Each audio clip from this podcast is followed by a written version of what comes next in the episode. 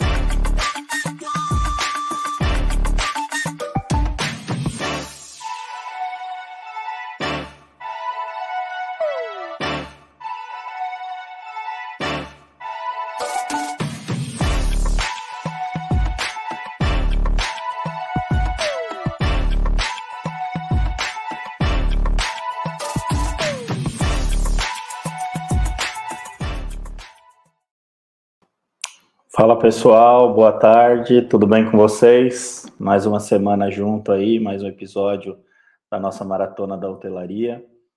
Hoje o tema do dia é aplicando os conceitos de revenue para precificar corretamente o seu hotel, sua pousada, seu meio de hospedagem. Então esse é um tema que a gente queria sempre muito falar de como está precificando correto o, o, valor aí da tua diária, né, do teu empreendimento. Então hoje vai ser um dia bem bacana. Quem vai estar com a gente é a Valéria Fenato né? Ela é diretora e consultora de Revenue Manager da Markup Consultoria. Então vai ser uma tarde bem bacana aí, vai ser um, um tempo bem legal. Ela trouxe uma apresentação bem legal para mostrar para vocês várias dicas, vários conceitos, e vai ser bem legal. Lembrando aí que o conteúdo fica gravado, né? Então vocês têm como acessar depois todo o conteúdo dos episódios anteriores, é o nosso episódio número 53 ou 54. E é legal vocês depois passarem para os colaboradores de vocês, para os amigos aí de trabalho de vocês, né? Para que eles tenham conteúdo rico na mão, que a maratona nasceu justamente para isso, para levar conteúdo para vocês e para trazer ideias novas aí e até conceitos que às vezes vocês não conhecem, como hoje tenho certeza que vai ajudar bastante vocês aí, é um tema bem legal. A ideia da maratona ela nasce para isso, para educar e para levar conhecimento para o mercado de hospedagem, tá? Então, deixa o like, clica aí, né? Já segue a gente, ativa o sininho para vocês não perderem os nossos conteúdos. Tem os links aí para participar, né, dos nossos bate-papos ali dentro do WhatsApp e do Telegram. Então, os links ficam sempre disponíveis no chat aí do lado. Tem o QR Code para quem quiser ver a, apresentação dos nossos produtos, dos produtos da Bits. E também lembrando, então, que o conteúdo fica depois disponível no YouTube e também no Spotify como Bitscast. Tá? Então, não deixem de compartilhar e não deixem de dizer também de onde vocês estão falando, o nome de vocês. E fiquem à vontade para fazer pergunta durante a apresentação aí, no nosso bate-papo hoje junto com a Valéria. Gostaria de chamar a Valéria aí para participar com a gente. Olá, tudo bem, Olá. Rogério? Boa tarde, Valéria, tudo bem? Tudo, e você? Tudo bem, graças a Deus. Bom, antes de mais nada, obrigado aí pela, pela presença, em nome da equipe da Bits, te agradeço aí, tá? Eu sei que vai ser uma tarde bem legal aí, um bate-papo bem agradável para o pessoal estar tá adquirindo bastante conhecimento. Legal, eu que agradeço o convite de vocês, muito obrigada. Bacana. É, se você quiser compartilhar a sua apresentação, okay. E aí você já se apresenta um pouquinho para quem. Uhum. Eu acho difícil alguém não te conhecer, né? Tantos eventos, tem, tantos. É, mas sempre tem alguém que ainda não conhece e depois o episódio fica gravado, então é legal se apresentar. Tá, deixa eu compartilhar aqui. Legal, o pessoal já sobe para a tela já. Aí. Prontinho. Bacana. Se você quiser só dar ocultar ali, aí ele some aquela barrinha embaixo ali. Ah, já. Tá? Fica à vontade. Tá. Tá tranquilo aí para ver, né? Tá, sim, tá bem bacana. Perfeito. Então tá bom.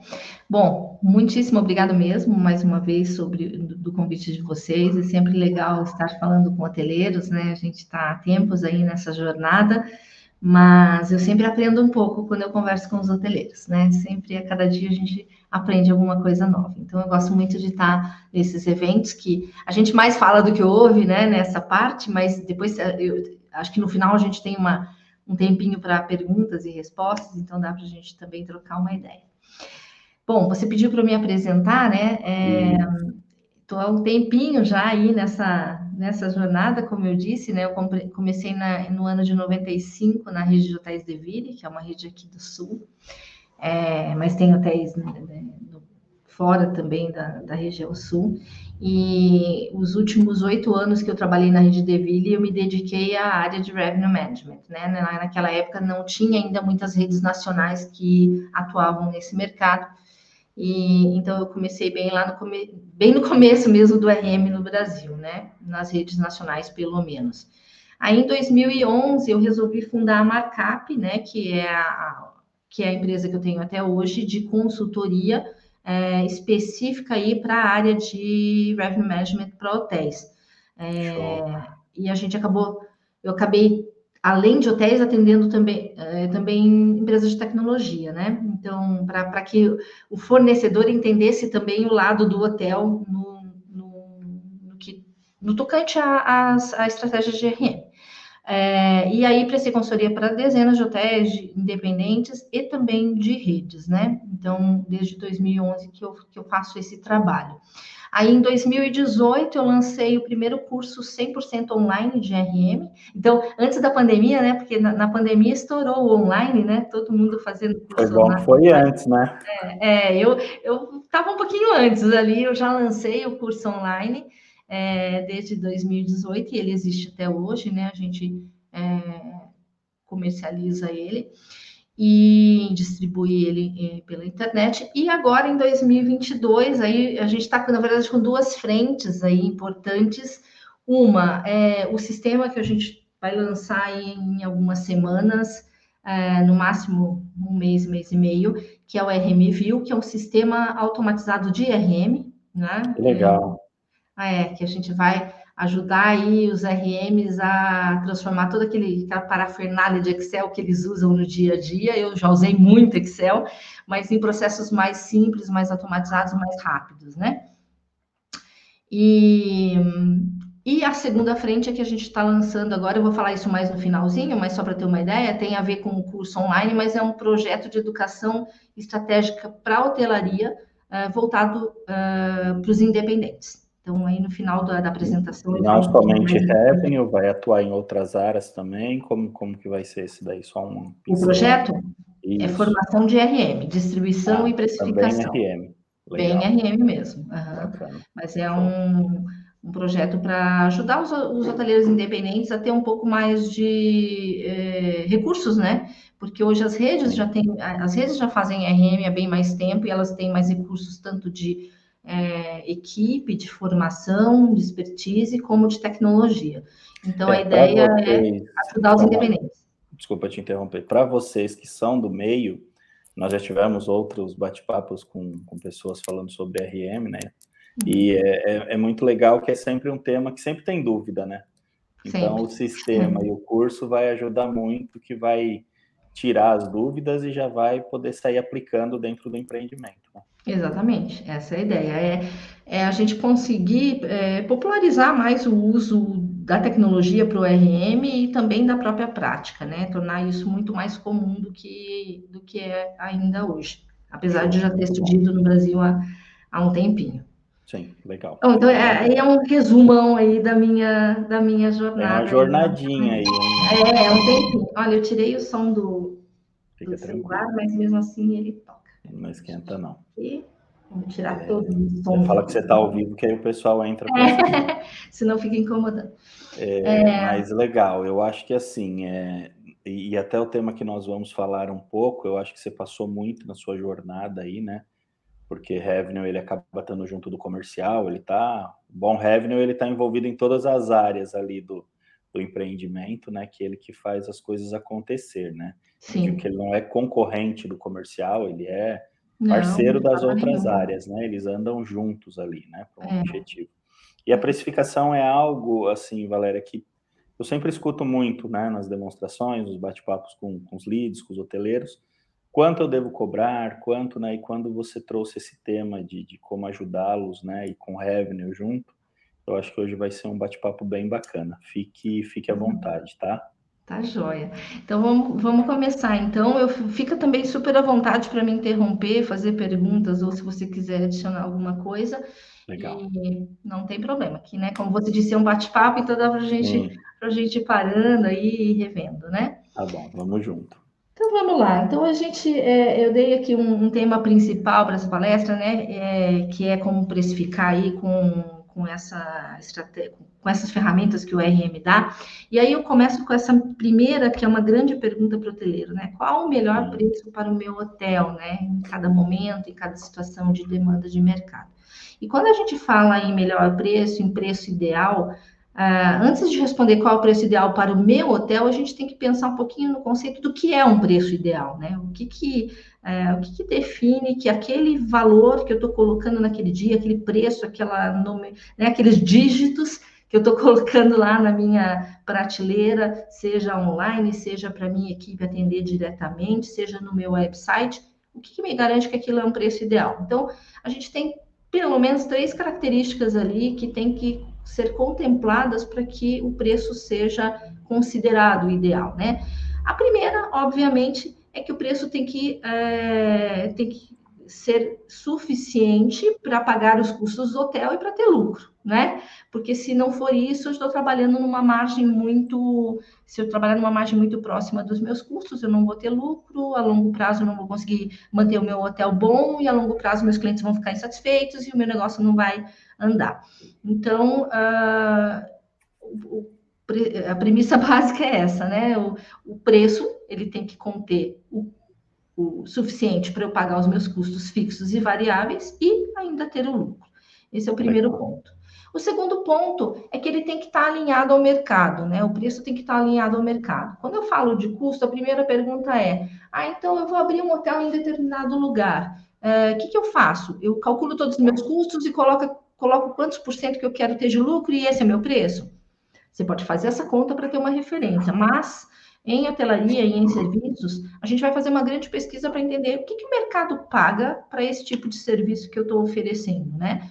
Então, eu posso ter um preço básico, um cálculo de custos, eu devo ter, não é que eu posso ter, mas eu também vou ver o que, que o mercado paga por esse serviço e esse produto, analisando os produtos que já existem naquele mercado. Tá, só uma parte rapidinho. Então não adianta eu querer servir canapé com caviar no meu café da manhã e aí o valor da minha diária vai para mil reais e o meu concorrente está praticando 350, um exemplo.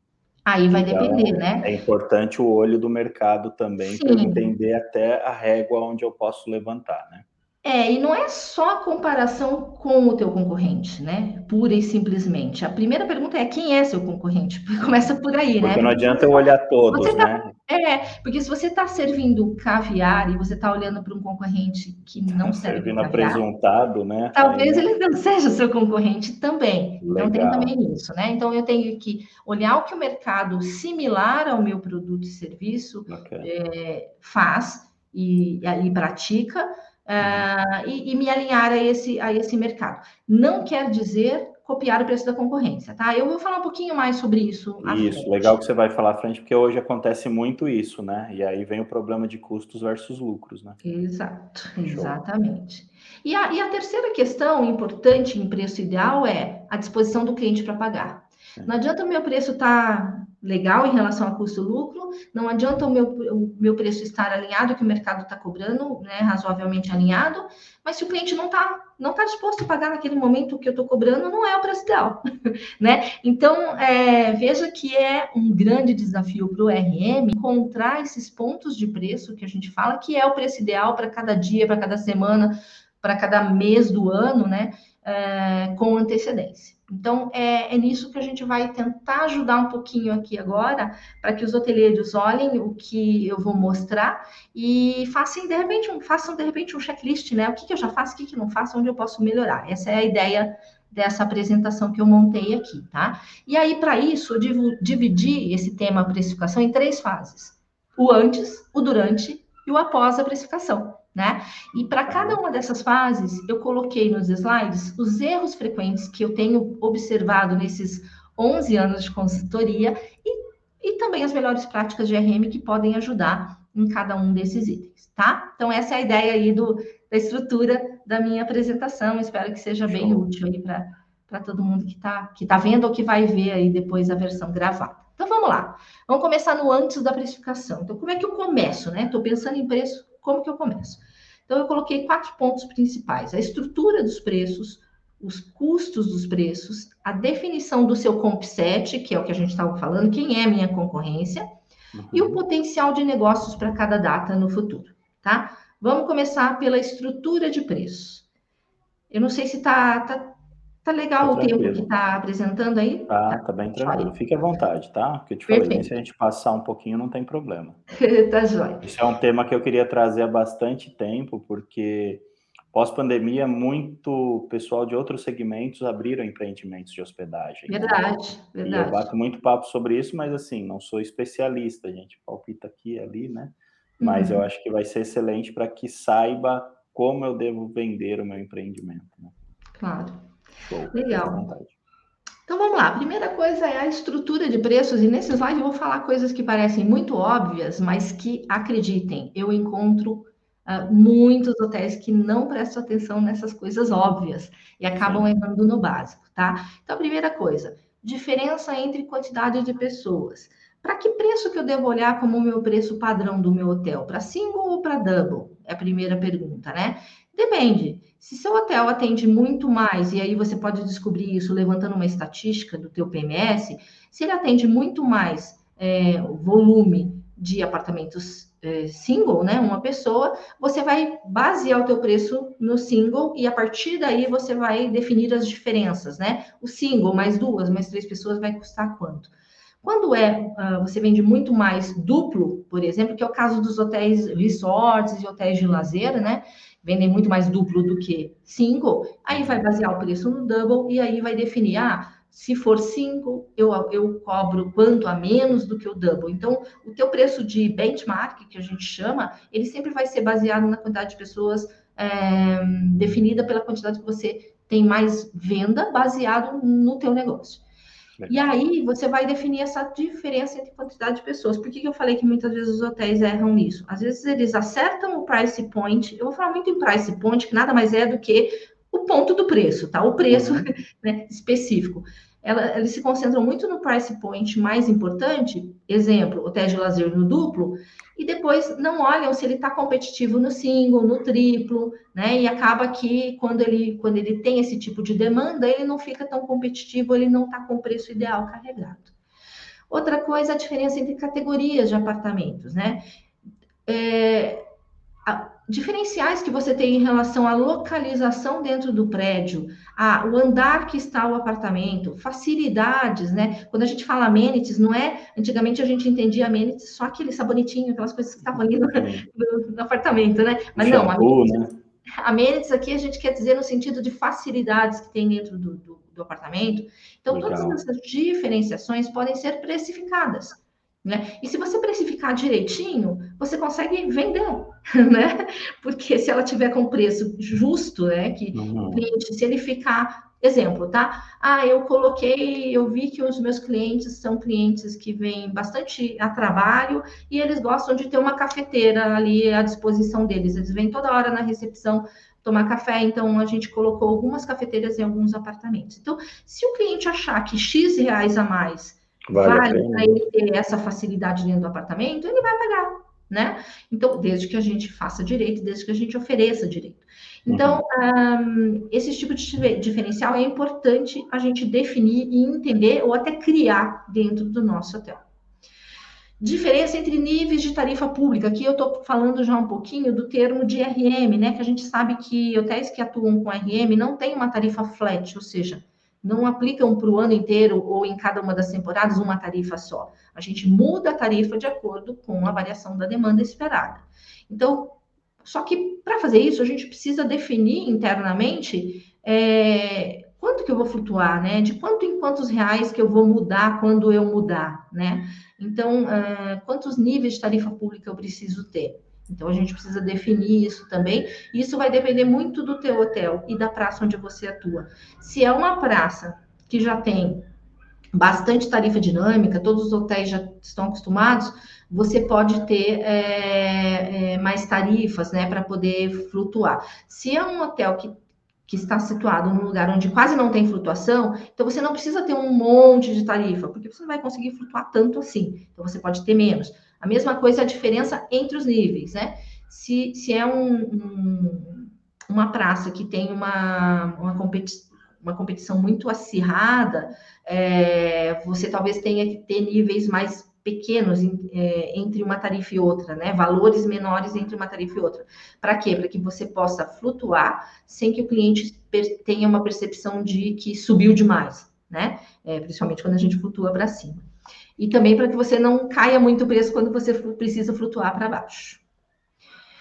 Estrutura entre os planos de venda. Então, uh, eu diria estrutura e consistência, né? Então, eu tenho que ter a minha meu tarifário público, que eu, que eu acabei de falar, com diversos níveis, e aí eu tenho que ter espelhos, que a gente chama dessa estrutura pública, para aplicar com um tempo de antecedência maior, para aplicar com um tempo de permanência maior, né? o cliente fica, vai ficar mais, ele pode pagar um pouquinho menos, porque ele está me dando mais receita a longo a, a longo prazo, né? Porque ele está ficando mais tempo comigo. Então, tudo isso tem que existir dentro da minha estrutura, mas tem que estar tá coerente, né? Uma coisa tem que conversar com a outra, senão começa, eu começo a criar uma confusão na cabeça, primeiro, do meu funcionário, do meu colaborador, e aí, quando as pessoas não entendem, elas não vendem direito.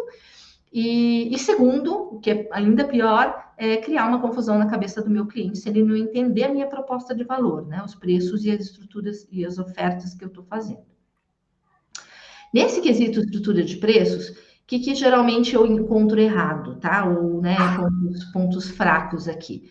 É, muitos hotéis têm estruturas antigas nas definições de apartamento. O que quer dizer isso? Ah, eu tenho um PMS lá de 1900 e bolinha, né? E aí, naquela época, quando a gente configurou no PMS, é, os apartamentos eram desse jeito. A gente já fez zilhões de reformas, remodelações de hotel, já mudou até a bandeira do hotel, e os apartamentos a gente ainda deixou da mesma forma que era quando nasceu. E aí isso é muito ruim, porque Bom, você lembra? Isso eu não tenho visto mais, graças a Deus, mas você lembra que tinha uma época, eu sou da, da época da hotelaria, que tinha apartamento fumante e não fumante. Verdade, apesar de existir é, fumante é. ainda, né? Então, isso, graças a Deus, eu nunca mais vi, tá? É. Mas é, tem muita coisa que o apartamento já é muito diferente do que ele está configurado lá no. No PMS. Valéria, mas o, o que importa, né? Eu posso vender diferente? Pode, mas a tendência é que você replique o que está no teu PMS para os teus canais de venda externos. né? Até porque hoje as coisas começam a se integrar e aí você começa a replicar isso. Então você está replicando uma estrutura que já não é mais aquela. Então, e a desculpa às vezes é, ah, mas é muito difícil de mudar. Não, não é difícil, é só mudar, né? É só ter, claro, tem que ter uma organização, você tem que cuidar com as reservas futuras, mas dá para mudar. É, boas práticas, tá? Dedicar, então, tempo para uma estrutura de preços que faça sentido. Antes de querer entender concorrência, antes de querer botar o hotel em um monte de, de OTAs, por exemplo, vamos arrumar a casa internamente, porque daí vai ficar muito mais simples quando eu jogar isso para fora, tá? Jogar isso para fora no sentido de botar os apartamentos para venda. Sim, o que eu achei bacana aí é que mais uma vez você volta para a praça, né? Você volta para olhar o destino, né? Como que o destino dita a regra para o nosso hotel até, não tem muito como fugir disso. Né? É, não tem como não tem como fugir, principalmente pelo seguinte, pela seguinte questão os preços se tornaram muito transparentes, né? É, na época que eu comecei em hotelaria, você não tinha esse monte, você tinha agência de viagens tradicional. Você ligaria, né? Que o cliente ligaria. Uhum. Você tinha as empresas que definiam muito onde os seus funcionários iam ficar. Hoje já não é mais assim. Né? Hoje os funcionários têm um budget e eles podem ficar onde eles quiserem, desde que seja dentro daquele budget. Ou eles podem ficar até em outro lugar e pagar a diferença. Então, Sim. isso mudou muito, né? Então, e, e, por conta disso, a gente tem todos esses canais online. Então, hoje não tem como esconder o meu preço ou é. o preço da concorrência, né? Tá lá para todo mundo ver. Então, é, fica difícil você não ter um olhar para isso. Você fica difícil, mas fica fácil também você fazer um comparativo, né? Que antigamente Sim. você teria que fazer um hóspede oculto, alguma coisa Sim. do tipo, né? Hoje tá Tudo na vida tem um lado bom e um lado ruim, né? Sim, é ótica, né? Com certeza. Ah, Legal. Bom, Segundo ponto, então, do antes da precificação são os custos, como eu tinha falado, e aí a gente precisa saber qual o custo variável e fixo na venda de um apartamento, né? Uhum. Lembrando, custo variável é o quê? É tu, todo o custo que eu tenho que só vai acontecer se eu vender o apartamento, por isso que ele é variável. Se eu não vender apartamento, eu não tenho aquele custo. Então, comissões entram em custo variável, arrumação do apartamento entra em custo variável, a energia elétrica que é ligada quando o hóspede está lá dentro entra em custo variável. Então, tudo isso é custo variável. E uh, o, a, o, o, imposto que eu vou pagar sobre o faturamento dessa, dessa hospedagem também é custo variável, Legal. né? E o que, que, é fixo? O fixo é tudo que não é variável, né? Se eu ficar com o hotel fechado o mês inteiro, eu vou ter um custo, não vou? Eu tenho que pagar funcionários, que eu não, mesmo reduzindo, eu não posso mandar todo mundo para casa, né? É, é, energia elétrica das áreas comuns, então eu vou ter o custo fixo também. Então é, é importante eu saber disso é, na hora que eu estou fazendo a minha venda, porque eu vou relacionar o preço da venda com o preço do custo para saber quanto está sobrando ali para o negócio, né? Legal. E aí, qual a diferença, por exemplo, de custo por pessoa adicional no apartamento, né? Se ficar uma pessoa só é um custo, se ficar duas, quanto que tem de incremento de custo? Para eu ver se o preço que eu estou colocando de diferença entre single e duplo faz, é, faz sentido em relação ao custo que eu tenho de adicional também. Outra pergunta importante: quais os custos de aquisição da reserva? Isso é, é fundamental nos últimos anos, né? Tem Sim. sido, porque é, além dos custos que já existiam antes, a gente tem agora custo de canais, custo de despesas do meio de pagamento, que são dos mais variados, uhum. custos de FII de reserva, né, de entrega da reserva de, um, de uma tecnologia para outra tecnologia, custo de vendas, custo de marketing. Então, tudo isso é, são custos que são, uh, a gente precisa medir, porque senão a gente acaba vendendo, uh, sacrificando demais a nossa margem né? A margem de contribuição do negócio, tá? Então, o que, que, eu, que, que eu encontro muito? Primeiro, hotéis que não calculam o custo por apartamento. Ele só tem o custo financeiro lá geral do negócio, mas ele não sabe quanto custa vender o apartamento e ele não sabe quanto custa quando o apartamento fica vazio sem vender. Uhum. Isso é fundamental para a gente. Eu já vou explicar aqui em boas práticas por quê. A, a, o, a segun, o segundo defeito que eu encontro muito, o erro, é tem hotéis que calculam o custo, mas não compartilham com a equipe de venda. Ah, não, é segredo. Só o gerente geral sabe, né? Então aí não adianta, porque como é que eu vou usar essa informação se eu não tenho, né, não é tenho acesso acontece, a ela? Acontece muito até com companhia aérea, né? Ali, os minutos antes de levantar voo, a passagem vai lá para baixo para cobrir os custos ali da, daquela poltrona vazia. Muita coisa da nossa área de hotelaria vem da, da parte aí de, de companhias aéreas, né? Então, é Sim. Agora você falou uma coisa bem, bem bacana e importante, tá? Que a gente pode relacionar com a hotelaria, que é o seguinte: de fato, vale a pena eu vender meu apartamento muito próximo do custo, custo total daí, né? O fixo e mais o variável, ou até abaixo do meu custo? Se eu fizer uma pergunta assim, às vezes, né, sem, sem fazer uma preparação, às eu vezes o hoteleiro vai me bater, né? É, vai assustar, né? Eu digo para você que às vezes sim. Por quê? Aí, Se você tem certeza absoluta que aquele apartamento vai ficar vazio, é melhor zero de receita ou é melhor um pouco de receita para cobrir sim. o custo fixo? Mas aí vem do que você falou, a equipe tem que saber daquele custo para saber até onde ela pode chegar. Né? E uma outra coisa importante, essa venda aí, ela tem que ser uma venda que a gente chama de opaca. O que, que é isso? Eu vou relacionar direto com o que você falou da companhia aérea. Você, Rogério, está lá no balcão, você está na fila de espera, precisa ir para São Paulo, tá? Uhum. Você está em Pato Branco. É, Pato Branco? É, eu estou em São José do Rio Preto, habito em Pato tá, Branco. Tá, é você está em São José do Rio Preto. Só. Tá, então você precisa ir para Curitiba para depois ir para Pato Branco. Não sei se tem aeroporto, tem aeroporto em Pato Branco? Tem, tem sim. Tem tá, então você precisa ir para Pato Branco, urgente, perdeu o seu voo e você está na fila de espera de um outro. E aí a companhia aérea te faz uma, te faz uma proposta ou muito cara, ou de repente uma proposta que você, nossa, nem esperei que eu ia conseguir uma. Mas na verdade, assim. eu acho que é um erro que acontece não só na companhia aérea, como na hotelaria, e aí você pode falar bem melhor do que eu, que é muito caro. Depende. Se é... aí é que tá o X da questão, aí que entra o trabalho de RM, tá? Isso, é por isso que estou dizendo, como muitos hotéis independentes não têm RM, ele fala: ah, eu prefiro não vender para ganhar 200 reais. Estou chutando aqui, deixa o apartamento fechado. Porque tá, ele é, não sabe nem o custo dele. Exatamente, né? mas vamos lá. Tem várias coisas para a gente considerar aí, tá? Vamos voltar ao exemplo da companhia aérea. Ela pode, o Rogério está lá, quer viajar, mas abre uma vaga, mas o Rogério fala: Nossa, é caro demais, acho que eu não vou. Por que a companhia colocou caro demais se está prestes a partir o voo?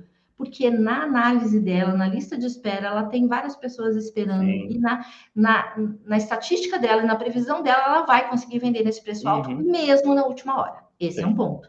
Às vezes, não, pode ser o contrário, ela tem alguma, é, ela tem, na estatística dela, está dizendo que não tem tanta demanda assim de última hora ali que ela vai conseguir vender no balcão. E aí ela pode ser um pouco mais suave nesse, nesse uhum. preço. A mesma coisa acontece para a gente no hotel. Agora, o importante das duas situações é que a gente tenha muito cuidado para fazer essa oferta. O que, que eu quero dizer para você? Uma das coisas mais perigosas que tem é o tal do, da oferta de last minute que os hotéis fazem, tá? Que o last minute dos hotéis às vezes não é last minute, né? É 24 horas antes já é last é. minute. Porque daí, quando você começa a mostrar para o cliente que toda hora você chega no final, na, muito perto da venda, você né? baixa, você acaba comprometendo a tua estratégia, porque daí, primeiro, ele pode esperar o último momento, segundo, ele pode fazer a reserva antes e na última hora ele cancela e faz na reserva mais barata. Então, essa oferta de última hora tem que ser feita com muito cuidado e de forma, de preferência, opaca, ou seja, para os teus clientes, pro, do teu CRM, só por um, de repente, só por, por mobile, né? Habituê, só para a região, só a localização para quem já está na cidade. Entendeu? Então, aí você consegue ter um êxito com isso daí, e aí sim você consegue vender num preço mais é, agressivo ali de last minute, tá? Com, é, Valéria, com, só. Com, de uma forma saudável. Só uma dúvida, e eu já ouvi falar em efeito piscina, né? não sei como você chama, que é eu comprei. A, é não, eu comprei há dois meses atrás e uhum. paguei X reais, e eu comprei no Last Minute e paguei Y reais. E os dois uhum. vão tomar um drink ali na piscina, os dois falam, quanto você pagou? Ah, eu paguei X, eu paguei Y no mesmo feriado. Tá. É, isso aí, equipe bem treinada para sanar, né? Sim, exatamente. Aí a gente tem que explicar justamente isso. Olha, a gente vende de acordo com a previsão de demanda uhum. e é comum que aquele cliente comprou antes, né? E aí por isso que faz sentido ter uma estratégia, né? Aquele cliente que comprou antes, que se programou, ele comprou num custo mais acessível. E aquele cliente que comprou mais próximo à data já não tinha mais tanta disponibilidade, aí o preço subiu. Hoje já não tem mais tanto isso, tá, Rogério? Os clientes é, já. Até, já estão acostumados. Né? Já se acostumaram, é. Há 10 anos atrás isso era muito comum, hoje é, já é, é bem. complicado de lidar, né? Porque aí é. aquele murmúrio, né? Exatamente. Legal. Bom, e aí?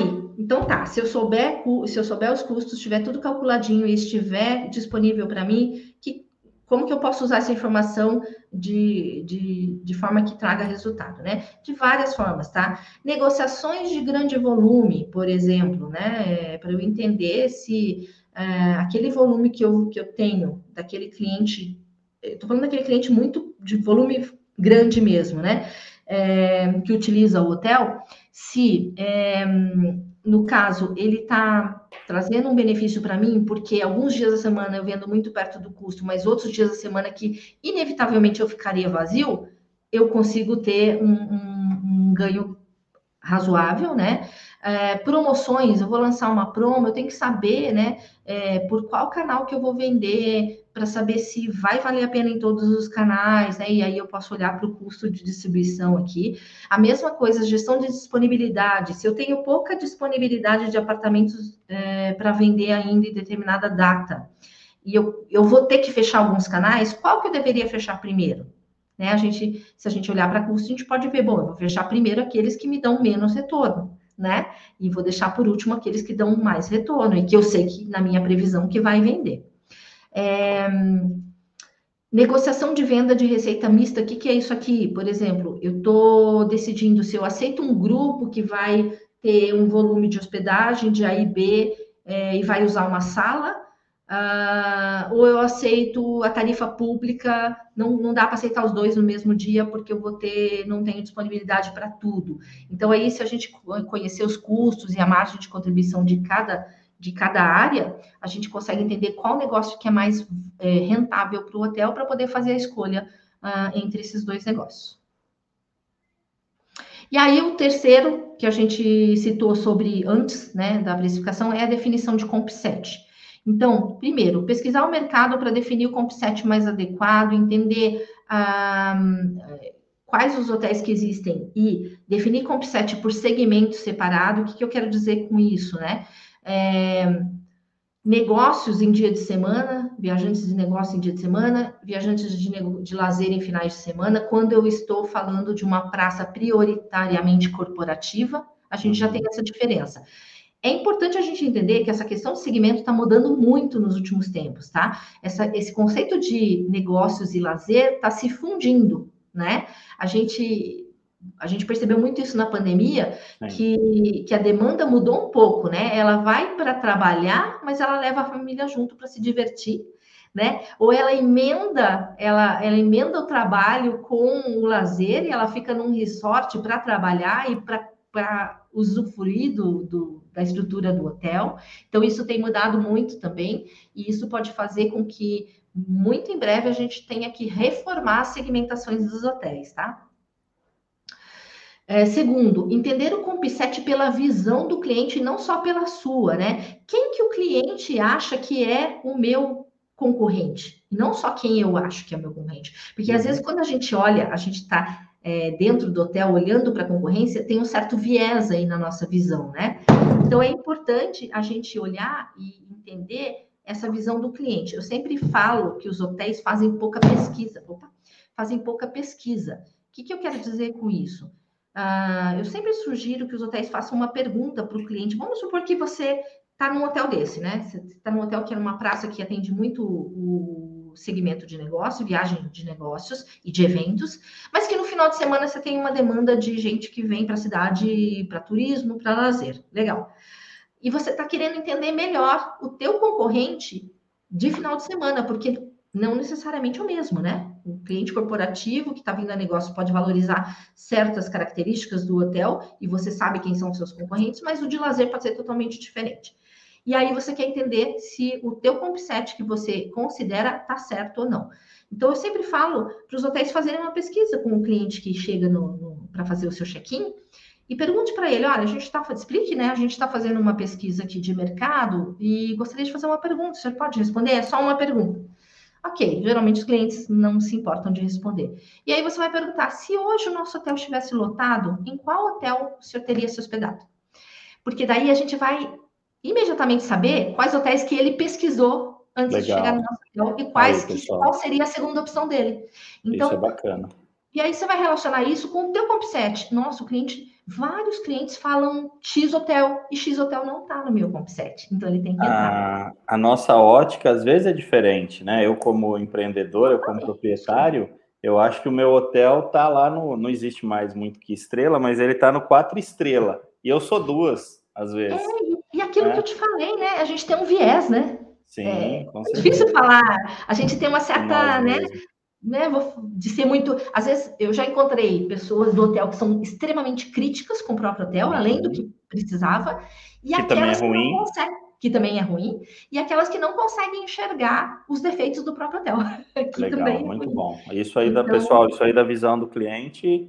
Show, na entrada e às vezes é. até na saída, porque ele já tomou Sim. café, ele usou piscina, ele já usou. Ah, é, aí você define o momento que é melhor é abordá-lo, né? Muito legal. É que geralmente, na entrada, aquele cliente está mais disposto, né? Para é, te responder, para é. né, bater um papo com a recepção. Na Sim. saída, ele está com pressa, ele já curtiu, ele quer ir embora. Volta saindo, ele quer. É, então, uhum. geralmente a gente escolhe o check Mas, ó, o, a gente não fala muito do produto, mas o nosso software, o Bits Hotel, ele tem o Easy Check, que é o portal do hóspede, e lá ele tem o um módulo de pesquisa. Então ele usa uhum. durante a hospedagem e depois da hospedagem através do WhatsApp. Então é bem legal. Exato. Já dá para você coletar isso daí também e é bem legal para ver o CompSet. Exatamente. É importante. E eu vejo pouquíssimos hotéis fazendo isso, tá? Então, erros. Você considerar que todo hotel que tem próximo do seu hotel é competidor seu em qualquer uhum. situação, tá? Isso é normal. Cuidado com isso, porque você cria vários vieses aí na, na, nas suas análises. Ponto, é, boas práticas. Analise os pontos, depois de definir corretamente a tua cesta competitiva, o teu comp set, analise quais são os pontos fortes e fracos da concorrência comparado aos seus pontos fortes e fracos. E tendo isso em mão, treine a equipe para melhor argumentar na defesa do preço. Por quê? Você nem sempre vai estar mais barato ou vai estar com preço igual do seu concorrente, que é parecido com você em oferta de serviço e produto não quer dizer que por isso você não vai vender. Então, é, a minha equipe ela tem que estar tá equipada com argumentos para poder defender o preço naquele momento. Então, nada melhor do que conhecer muito bem a tua concorrência e o teu próprio hotel para poder argumentar com preço. Só complementando rapidamente, e não esqueçam do site também, tá, pessoal? Ali é o local que está Sim. O pessoal visita muito, então às vezes não fala com a equipe, mas ali ele vai poder ver todos os diferenciais do porquê ele está pagando 200, 300 reais a mais na diária, Sim. mas é um all inclusive, é, sei lá, várias coisas que você pode ter que o concorrente não tem. Exatamente. Bom, e o terceiro e último item ali do antes da precificação é potencial de negócios para cada data futura. O que, que é isso? E aí a gente entra totalmente nessa seara de RM, que é elaborar de forma sistemática uma previsão de demanda, o que a gente chama em RM de forecast, tá? Que é eu olhar para cada dia dos 365 dias futuros, pelo menos, né? E, e, tentar prever qual vai ser a demanda final de cada um desses dias, para daí, com antecedência, eu entender qual que é o melhor preço para essa demanda, para cada uma dessas oportunidades. Então, dentro desse exercício de demanda, de fazer o forecast, a gente tenta prever datas especiais, datas muito abaixo muito acima do padrão de demanda, tempo de permanência que os hóspedes vão ficar, por exemplo, num grande evento, tudo isso para a gente poder colocar o preço mais correto possível e que vai trazer a maior rentabilidade para o hotel. Erros. O hotel precifica com base no que já está vendido, ou que a gente chama de on the books, ao invés do potencial de venda para aquele dia. Então, aí, é, eu tenho um hotel que o booking window, que a gente chama que é a janelinha entre o dia que o cliente faz a reserva e o data do check-in, é muito curta, o que é muito comum o que tem sido muito comum depois de pandemia, né? Porque as pessoas não estão, não estão mais planejando tanto, elas estão viajando mais de última hora. Sim. E aí o hotel só sobe o preço quando o cliente efetivamente faz a reserva. Aí não adianta, ele já fez a reserva, né? Então, é, eu tenho que começar a aprender a prever essa, essa demanda para eu ver se é um dia que eu possivelmente vou vender bem melhor, eu posso aquecer, eu posso melhorar essa tarifa com mais antecedência do que de fato eu vou fazer se eu só ficar observando o volume de vendas acontecer. Quando começou a vender, às vezes a venda até é muito rápida e aí você perde o tempo. mais tempo, já perdeu a oportunidade, tá? Outra, outro erro grosseiro que eu ainda vejo é: qual é a meta do seu hotel? É lotar o hotel a qualquer custo, tá? E aí a gente, é, hoteleiro mais das antigas, e aí eu não tô, não tô criticando, tá? Não é? Adoro os hoteleiros mais das antigas, porque eles têm toda a história, né, do hotel, conhecem profundamente, uhum. conhecem, geralmente hoteleiros mais antigos conhecem profundamente a característica dos seus clientes, é, é bem bacana. Mas é, eles têm essa coisa de, ah, não, para ter um resultado bom, o hotel tem que estar 100%. E às uhum. vezes ele acaba sacrificando ali as últimas vendas que ele poderia vender num preço melhor, porque ele fica com preço mais baixo com medo de não conseguir lotar o hotel. Né? E às vezes você consegue maximizar muito mais a receita se de repente sobrar um ou dois apartamentos vazios, mas os, os outros você vendeu muito melhor do que você venderia com preço menor, do que você lotar o hotel. Então a meta tem que ser eu quero lotar o hotel, sim, mas com a melhor tarifa possível. Perfeito. Né? Porque nem sempre simplesmente lotar o hotel é o melhor resultado. Falamos disso algumas maratonas. Às vezes você não lota, trabalha mais confortável, só que com uma tarifa melhor, né? E com custo menor, porque você tem gente, menos gente. Então, aí o resultado final vai ser acima do que você teria se você tivesse lotado. Lotado ele. Tá? Perfeito. Então, uh, tem que estar atento a isso. E boas práticas para isso, fazer previsões e precificar de acordo com o potencial de demanda e não de acordo com o on the books. Uhum. Agora vamos para o durante da precificação, né? Então tá, já fizemos todos esses essa lição de casa do antes, está tudo prontinho, os preços estão ali, já estão colocados no online, no offline, todo mundo sabe que deve que deve vender, sabe argumentar, sabe defender o preço.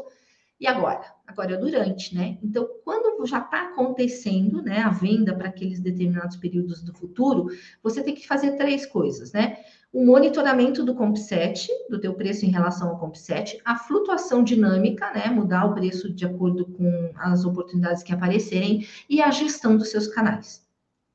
Então, primeiro, monitoramento de COMP7, né? Com essa questão do digital, né? É, onde todo mundo, a gente falou agora há pouco, todo mundo tem os preços, pode olhar os preços do seu hotel, mas também pode olhar, você pode olhar o preço de toda a sua concorrência, inevitavelmente fica maior a, a rivalidade, né? Sim. Porque os preços estão ali na cara, então eu consigo ver e, e dar aquela, aquela sensação e aquela tentação de, ah, eu vou baixar um pouquinho, eu sou igual esse hotel em oferta de produto, eu vou baixar só um pouquinho, que daí eu vou eu vou conseguir vender melhor que ele. Aí o, o ele fala a mesma coisa, ah, ele baixou, eu vou baixar um pouquinho também, né? Então, é inevitável, é inevitável que isso aconteça. Então, a gente tem que tomar muito cuidado com essa armadilha, né? Por, por, estar muito visível o preço. Por isso que é bom você saber o seu custo, porque você sabe até onde você pode ir, a tua lucratividade que você quer ter, né? Exatamente, saber o seu custo e saber também a, a é, à disposição do cliente para pagar. Que às Sim. vezes você baixar preço não leva a aumento de volume. E às vezes prejudica não... a tua imagem para o mercado. Tem que tomar é, a gente teve muito essa experiência aí, a prova disso aí na, na pandemia, né? Uhum. O problema não era preço, né? O problema era segurança, o problema era impedimento, o problema eram as barreiras. Então não adiantava você baixar preço, né? Você não ia vender mais porque você baixou o preço, você ia vender menos ou a mesma coisa. O pessoal né? queria pagar mais para ter mais segurança. Exatamente. É... Segundo ponto, monitorar a concorrência e lembrar que monitorar a concorrência não é seguir a concorrência, tá? É monitorar só, para ver se você não descolou demais do que o, do que o mercado tá, o mercado similar está cobrando. Mas não quer dizer, gente, que porque você está mais caro em determinados momentos, seu preço está errado. De repente, você está numa situação de pouquíssimo inventário sobrando, você tem uma certeza muito grande pelas tuas análises, teus estudos, que você vai vender aqueles apartamentos e por isso você vai vender um pouco mais caro. E não tá, não deixa, né? Não, não está errado por causa disso. O que, que eu vejo de erro aqui em monitoramento de CompSet, né? Uma coisa é isso, né? Comparar a concorrência só por price point, ou seja, eu olho meu preço e olho o preço do da esquina. Beleza, eu tô a 100, ele também tá a 100, tudo certo. Só que a minha pontuação, né? A minha reputação lá, vamos dar o exemplo, booking.com, vou dar o exemplo da Booking porque é uma das mais conhecidas, Sim. mas poderia ser TripAdvisor, né, e tal. É, todas que têm é, reputação. A minha reputação tá 7 e a desse concorrente tá 8,5 e o preço é o mesmo. Qual você acha que o cliente vai comprar? Com certeza. E hoje todo mundo olha, né? Né? Então a gente tem que relacionar sempre produto com produto, oferta, é, é, preço, olhar, olhar o nosso olhar da concorrente, mas também relacionar isso com qualidade. Legal. O que, que eu estou oferecendo para o mercado? O que, que o mercado está percebendo de qualidade? Porque o cliente, sim, na jornada dele, eu vi um, eu vi um evento de vocês com o Danilo da Reprotel. Sim. E ele falou sobre jornada jornada do, do da compra, né? né? Uhum. É, e tem um momento lá que mesmo o cliente comprando direto com você, mesmo que ele compre no teu site ou que ele ligue para o hotel para comprar, antes ele faz uma pesquisa. Com certeza. Né? Ele vai ver quem está ficando, quem tá ficando naquele hotel, é, o que está falando. Para ver se Hoje você jogar o nome de qualquer hotel, qualquer empresa, ele já te traz as notas ali, dá para você ter uma Exato. visão bem legal. Então a gente tem que olhar isso quando a gente está monitorando a concorrência também, tá? Bacana. É, e daí, esse segundo ponto é: ah, se está muito diferente é ruim. Existem hoje ferramentas que eu vou citar aqui como boa prática, que é o uso da tecnologia para comparação, né? Que é hoje, gente, é, existem várias, várias tecnologias aí para fazer esse monitoramento de preço e comparar os concorrentes com você. E isso ajuda muito, porque para o RM é um tempo valioso que você não vai perder fazendo a pesquisa na unha, né? perde dia tempo, na unha perde tempo. Muito, muito. Então, isso é muito bom. Porém, tem que tomar um certo cuidado. Eu não sei se você já viu algumas te alguma tela de Rate Shopper, é, Rogério. Aparece lá, às vezes, em vermelho, aquele dia que o teu preço está muito diferente do preço mediano Sim. da concorrência. Uhum. Legal, gente, olha para isso, entendendo o seguinte: é um alerta. Não quer dizer que está ruim, não quer, não quer, dizer que eu tenho que mudar. Eu falar, ele é muito arriscado, isso, essa visão rasa, né? É, eu não posso olhar para aquilo e falar, nossa, eu estou 20% mais caro da minha concorrência, tá errado, vou baixar. Porque daí o que você está fazendo? Você está seguindo a concorrência. Mas com a concorrência certeza. pode ter perdido um grupo enorme e está com um monte de apartamento vazio, uhum. tem que vender e baixar o preço. Ou pelo contrário, chegou um grupo, ela lotou e ela subiu. E aí o teu vai te comunicar. É. Também, não quer dizer que porque eu estou 20% abaixo está errado. Isso. Então eu tenho que relacionar essa situação da concorrência com a minha situação interna também e as minhas estratégias. Tá? Então é, é bem é, importante. É, vamos, vamos só, só entender o que a Valéria está falando, pessoal. É assim, é, é, quando a gente fala de revenue, não é o, o pessoal tinha muito de flutuação de tarifa. Revenue, flutuar tarifa. Ah, é. revenue é, flutuar a tarifa, né? Facinho, é. qualquer um. Ah, não é, pessoal. Ó, montou, mostrou metadinha do iceberg até agora aí. E olha o que tem de coisa para você fazer quando a gente pensa em revenue, né? É, então não adianta você olhar um ponto só e tomar uma atitude, tomar uma ação só daquele ponto que vai dar errado. Não adianta isso, né, Rogério? depois. Isso, né, Rogério? Porque a gente está falando só de precificação. Só, isso que eu ia falar, só tem ainda estratégia a médio e longo prazo, né? Tem, tem, tem, tem todo tem toda a parte de venda por segmentação, né? Quanto que eu quero vender para acordos. Né? Uhum. Aqui a gente está tá falando da precificação, Sim. assim, bastante da precificação pública. Isso, que, isso que eu ia falar, pública, da precificação pública. É, a pública acaba determinando né, a base. O restante, sim, é o alicerce, né? É, é o alicerce. Então, é, mas tem muita coisa além disso daqui. É.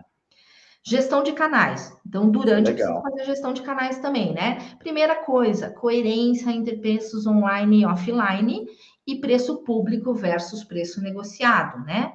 Então, assim, o meu preço é, online, vamos começar pelo mais basicão, né? Online direto no meu site e online nas OTAs. Qual que tem que estar tá mais barato? Se ou eles estão iguais, Sim. ou o do meu site é mais barato. Principalmente sites é, que não, não carregam, porque tem, um, tem que tomar um cuidado nisso também, que às vezes a gente fala assim, a venda direta pelo site sempre é mais barata. Depende. Se a gente está falando de uma rede de marca internacional, o valor para venda, para uso daquela marca, não é tão barato. Sim. né? Então tem que tomar cuidado com isso. Mas normalmente, para hotéis de pequeno, médio, médio porte, que tem a sua web própria ali, né? Tem um gestor de canais ali por trás. A sua, o seu, o seu canal direto costuma ser um pouco mais barato, né? O próximo, Isso. mas um pouco mais barato da venda online para OTAs, principalmente aquelas que você tem uma comissão mais alta. Só lembrem da paridade tarifária, né? A paridade tarifária Isso. é algo que tem que cuidar também, dependendo do contrato que vocês têm com as OTAs, tá?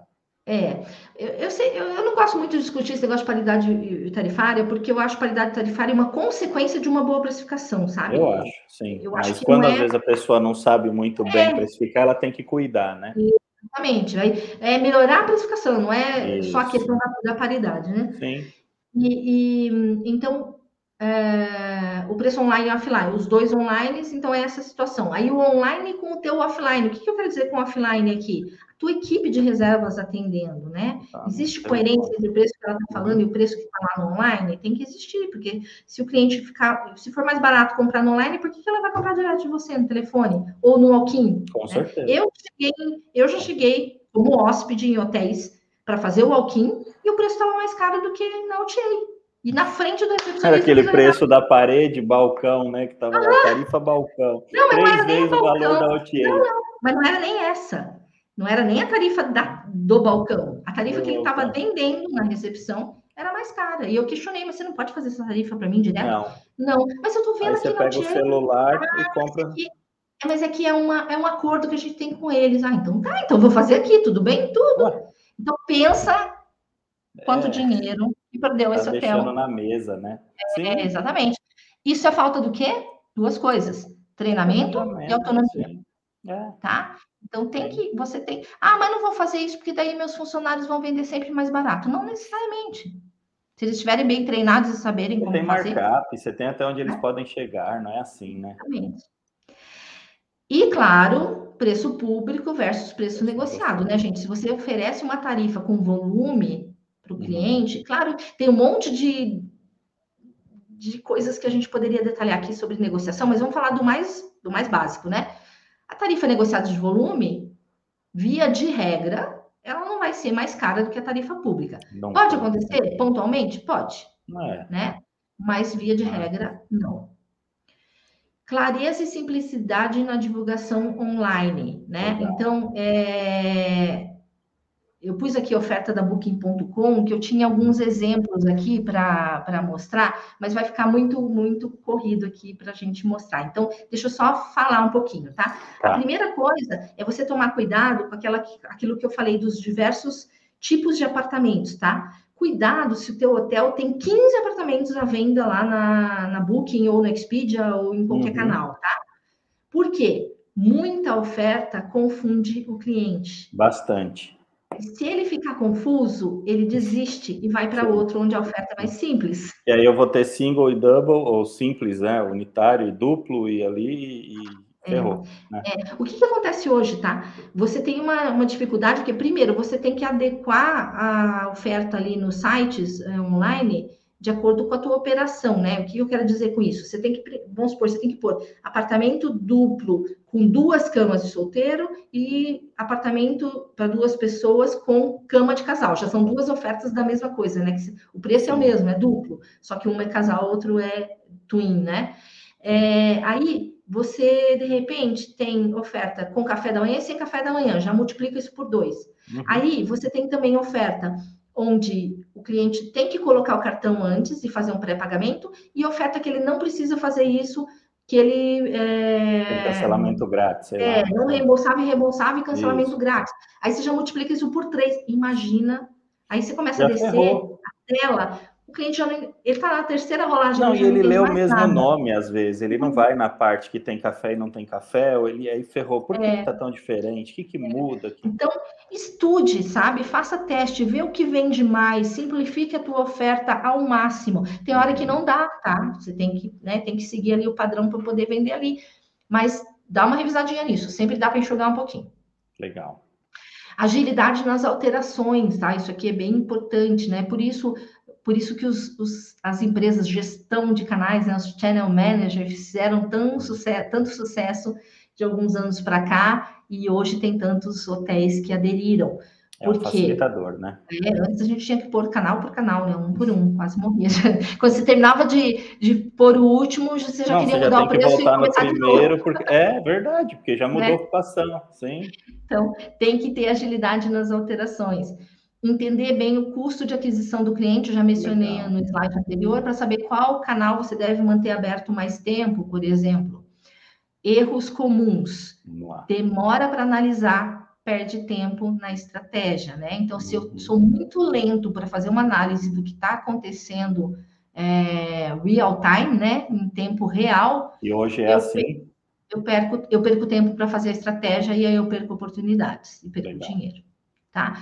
É, participar em muitas, muitas promoções de OTA e aí uma promoção em cima da outra. Da onde vai saindo o dinheiro para todas essas promoções?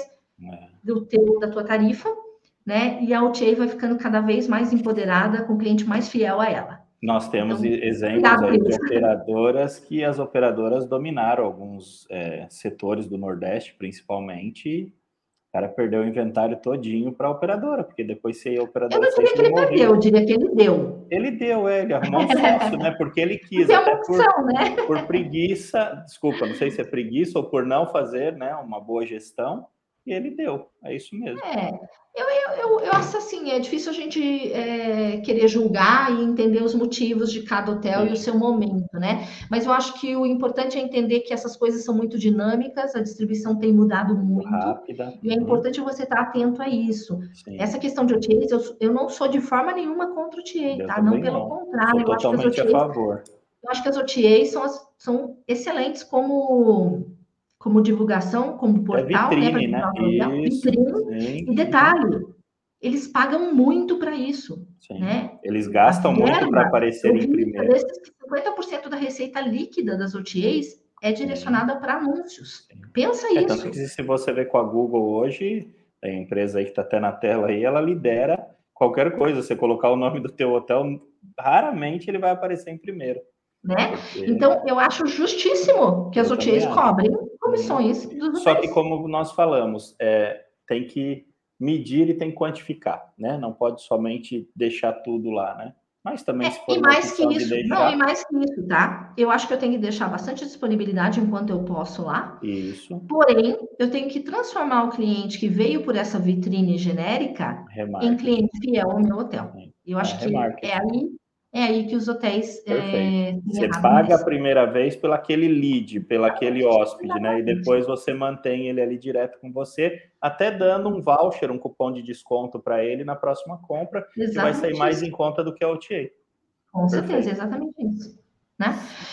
Boas práticas, mantém então suas ofertas ah, o mais simples possível e tem Uhum. tecnologia para agilizar o processo para que você não, não, não perca tanto tempo fazendo e, e- e perca mais tempo elaborando estratégia e agindo, né?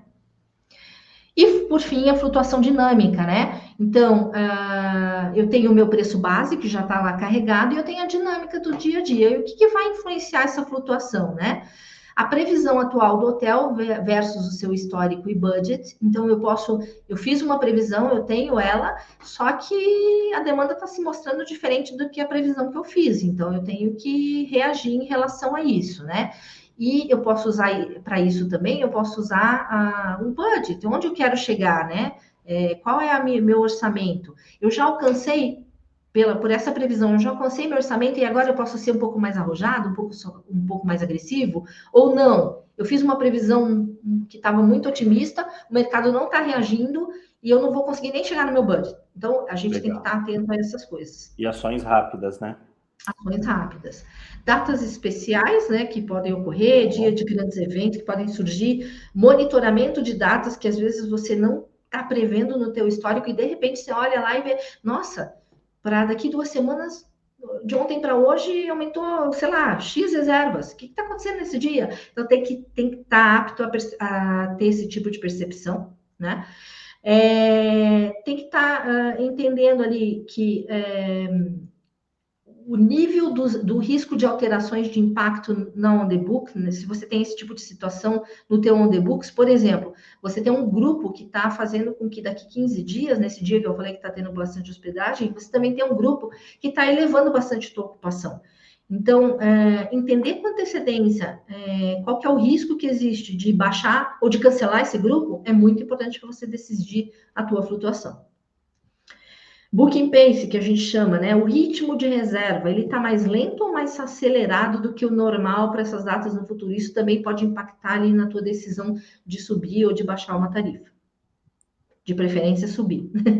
Sim. Quando eu falo em Booking Pace, eu estou querendo dizer isso aqui, tá? Vamos imaginar aqui que eu estou analisando, uh, sei lá, uma, uma sexta-feira qualquer, tá?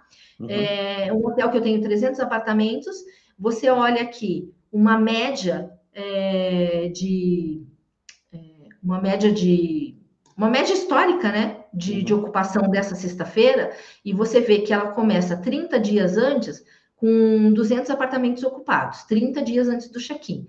Aí ela vai subindo gradativamente, aqui a gente tem, tá, 18 dias antes, 17 dias antes, vai caminhando aqui para a esquerda. Ela chega no pico aqui, no mesmo dia, né, é, no dia do check-in, a 250, e aí, do, do dia do check-in para efetivamente o que acontece, ela cai, provavelmente porque você tem mais cancelamento do que reserva, cai aqui para 230. Tá? Uhum. Então, vamos supor que essa é a tua média histórica, a linha azul. E aí, você está analisando duas sextas-feiras à frente, tá? Uma delas, você está 18 dias antes, essa, vermelha, essa linha vermelha aqui, e a outra, você está há 26 dias antes, mais ou 25 dias antes, que é essa linha verde, tá? Uhum. Quando você olha para essa vermelha, você fala assim: por mais que a linha, a, a, a característica aqui esteja similar, né? Ela está bem linear aqui, subindo um pouquinho aqui. É, a gente já sabe que essa sexta-feira não vai nem chegar perto dela. Nunca chegar na outra. minha média. Porque, uhum. olha, 18 dias antes, que eu deveria estar tá, em média com 215, mais ou menos, eu tô com 80, Sim. né? Então, muito difícil que eu chegue aqui perto. Né? Então, pode ser que agora, agora, eu queira Legal. fazer algumas ações estratégicas aí promocionais. E aí não adianta, né? Tem que fazer agora, porque se você fizer agora, de repente você eleva isso um pouco e aí você mantém depois uma consistência tarifária, né? Você não precisa baixar lá na última hora no desespero, tá? Uhum. É, já essa verde, olha só, ela já está mais perto do meu padrão, né? Ela já está numa linha, começou um pouquinho melhor, mas já caiu, já está se aproximando, então eu já posso esperar para essa sexta-feira um comportamento mais parecido melhor. com a média. Ou tá? parecido tá? ou melhor já, né? Exatamente. Só que para fazer esse trabalho aqui, eu tenho que sempre estar tá olhando o on the books, tenho que ter registro dessas médias comparativas, né? uhum. né? É, que mais? Comparação de preço do set competitivo, já falamos sobre isso, né? Não vou nem repetir aqui. É, Erros.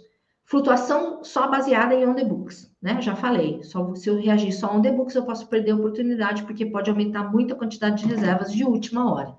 Crença que abaixa, que sempre que eu abaixar preço, eu incremento a venda e, consequentemente, o lucro. Não é verdade, tá? Para saber se isso dá certo ou não, tem que fazer teste e tem que fazer conta, tá?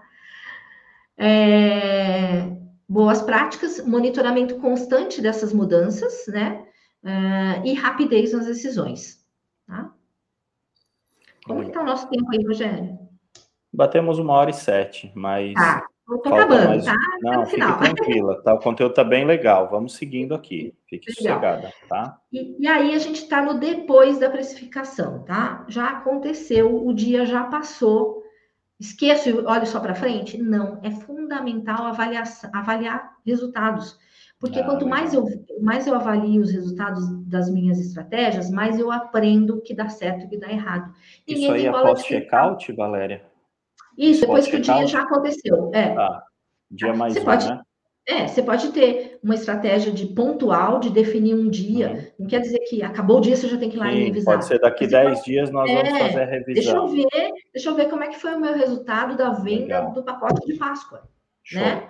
Uh, não esquecer para sempre e só olhar na, na Isso que eu ia falar, não só duas semanas antes da próxima Páscoa do ano que vem a gente volta. Não, nele, né? não. Por que não? Porque eu posso ter feriado, sei lá, que emenda a sexta-feira, né? Eu tive a sexta-feira santa lá, né? E, e depois tem a Páscoa. Eu Sim. posso ter feriados que repetem o mesmo dia da semana, mesmo, mesmo não sendo né? o mesmo feriado. E uhum. eu posso usar os erros e o acerto desse último Legal. que eu fiz para esse futuro. Tá? É, então, eu tenho duas questões, né? Aqui no depois. Eu tenho avaliação de resultados geral do hotel como um todo e eu tenho avaliação dos resultados pontuais, revisão e correções. A avaliação do resultado como um todo, relacionado à precificação, a gente costuma olhar muito uma coisa que se chama market share da praça, tá? A gente pode ter dois formatos desse market share. Um é dados fechados, que é o quê? Uh, vocês já devem ter visto quando tem apresentação, às vezes, nesses, nesses eventos do FOB, que é o Fórum, Fórum de Hoteleiros do Brasil, né? Uhum. Que tem grandes redes associadas e elas têm um sistema de estatístico interno, onde essas redes fornecem os dados. E aí o FOB disponibiliza esses dados para o mercado ou para as próprias redes, só que os dados são fechados. O que, que quer dizer isso? Eu sou o Hotel X, né? Eu sou do FOB, por exemplo, e eu estou lá dentro desse, desse sistema estatístico. Eu forneço meus dados todos, todos os meses. Quando eu acesso o sistema de estatístico, eu não enxergo os dados individualizados da minha concorrência. Eu enxergo os dados do mercado consolidado Montante, né? comparado né? ao meu. Né? Então, são dados fechados. STR é uma outra empresa de, que está presente no Brasil que faz esse tipo de trabalho também de market share de praça e também é dados fechados. Você enxerga o dado do teu hotel comparado aos dados da praça fechados. E tem o outro modelo que é informal, que são dados abertos trocados voluntariamente pelos compsets, né? Então, naquela praça, os hotéis se reúnem, vamos trocar dado, vamos, vamos trocar. Não é, não é combinar preço, tá, gente? Não é, não é nada disso. Não é, é cartel. Não é cartel, por favor. É entender a dinâmica do mercado. Tem muita gente a favor, tem muita gente que adora, eu gosto, eu tem muita legal. gente que odeia, tá? É. É, mas assim, é, eu acho super relevante e eu acho que a, a, turma que odeia fala assim: ah, mas eu vou falar o meu resultado, daí eu vou entregar minha estratégia. Não, você não precisa entregar a sua estratégia, Tudo. né?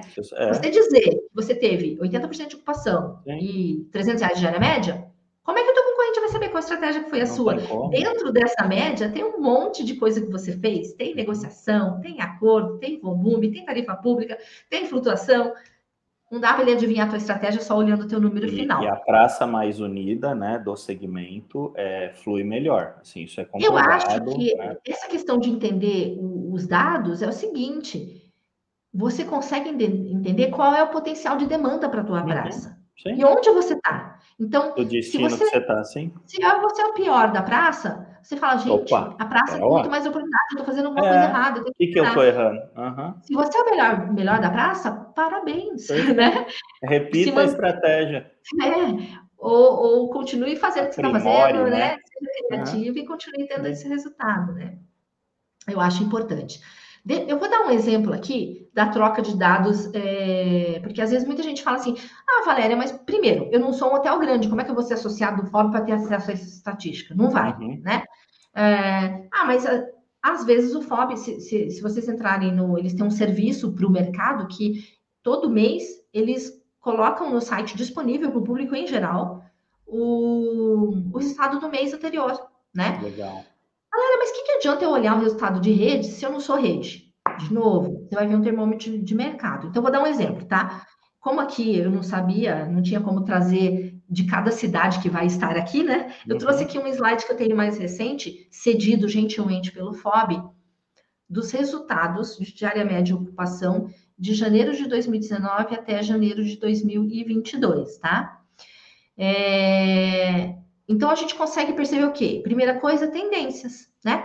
Olhando para isso aqui, o que, que vocês veem? Até 2019, até antes da pandemia, a gente está aqui. Eu, o cursor está aparecendo no meu, tá, na minha apresentação? Tá. Sim. Então, até março de 2020, a gente tem o pré-pandemia, né? Março que começou, e aí a gente tem esse buraco negro aqui, que foi a queda drástica. É. é, as, as barrinhas são o percentual de ocupação, tá, gente? E a linha uh, aqui são a diária média, a linha laranja de área média, a linha uhum. cinza, o Heavy Park, que obviamente caiu Nossa, a zero aqui, né? Nossa. Com o, a pandemia. Beleza. Tá. Começou a recuperação, recuperação mais franca quando? Aqui em julho de 2021 a Olha, gente começa de um a... ano tivemos outro vale de novo ali, né? Exato, aqui, né? E é. aí a gente tem em julho de 2021 aqui um, uns patamares a partir de 50% de ocupação. E uhum. belas ocupações aqui em novembro de 2021, aqui chegando ao patamar de 63 médio. Quem está aqui dentro, tá, gente? São 15 hotéis de Curitiba, tá misturado, tá? Pode ter mid-scale, pode ter ah. é, é, econômico, pode ter luxo. Tá? Fugindo um não... pouquinho, você acha que já está estabilizando agora a ocupação? O Olha, para dizer mais ou menos assim do que você acompanha, só a nível de depois de pandemia, depois de é pandemia, falar, minha, né? minha resposta a essa frase tem sido assim: só sei que nada sei. É, o que me perguntam, eu falo isso. Falei, olha, nós temos pico em alguns empreendimentos é, exatamente. teve, né? É. E tem outros que eram estáveis e estão lá embaixo. Então, é, é, é então falar. É, tirando a brincadeira, Rogério, eu tenho conversado com hotéis de lazer, né? E porque eles têm voltado mais rápido, até com, a, com essa demanda para consultoria e tudo mais. Uhum. E eles passaram por períodos maravilhosos, assim, né? De, de recuperação, gigantescos, né? Motivados aí pelo turismo interno, pelo turismo de, de dólar, curta né? distância, né? Da alta uhum. do dólar. Então, mas já tenho agora recentemente alguns hoteleiros de lazer já falando, é, já não está mais é, assim uma praia tão. E, né? e business e, e negócio está voltando, né? Negócio está voltando. E aí tem essa questão que eu falei para você de uma mistura de segmento, né? Do Sim, cara que viaja híbrido, negócio, né? mas está preocupado com lazer, Sim. da pessoa que viaja a lazer, é, viaja a negócios leva a família. Então tem uma né, tem uma uma diversidade aí de necessidades de demanda agora. Mas eu acho, né, o que eu acho mais fortemente é que o pior já passou definitivamente, né? Eu acho que a gente vai partir sim aí para 2022 é, o restante aí desse ano e 2023, aí a retomada principalmente na, em negócios, né? Legal.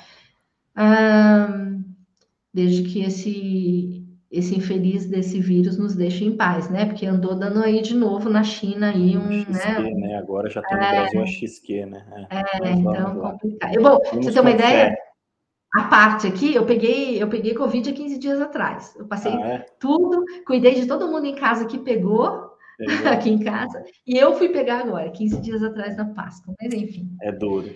É.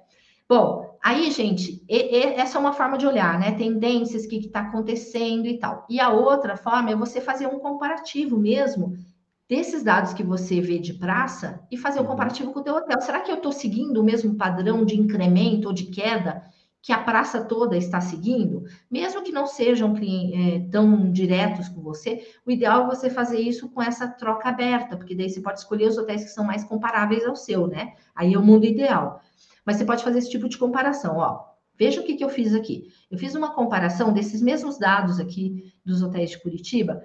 Eu fiz uma comparação de março de 2019 até fevereiro de 2020 tá? Uhum. Só que eu fiz um, um, um recorte é, para não pegar período de pandemia, tá? Então, uhum. assim, um período pior da pandemia. Então, eu peguei março de 2019 até fevereiro de 2020, um mês antes da pandemia, e uhum. comparei com março de 2021, que a gente já está aí ah, falando em retomada, até fevereiro de 2022, para comparar o mesmo mês com o mesmo mês, porém uhum. sem a pandemia, sem o efeito da pandemia. E aí a gente vê a variação na ocupação. É, oscilam bem, né? A ocupação. A variação na diária média e a variação no RevPAR. Mas eu vou pegar esse número e vou colocar em gráfico que fica mais, mais claro. O que, que, que, que vocês estão vendo aqui, tá? Lembra que eu estou comparando março de 2021 com março de 2019. Então, tá. vamos chamar 2021 ano normal pós-pandemia com 2019 nosso último ano normal sem pandemia, né? uhum. né? Mesmo assim, 2021, vocês veem, olhando a barra azul, que as variações de ocupações estão Sim. negativas ainda. Nossa. Né? Na sua grande maioria de um ano.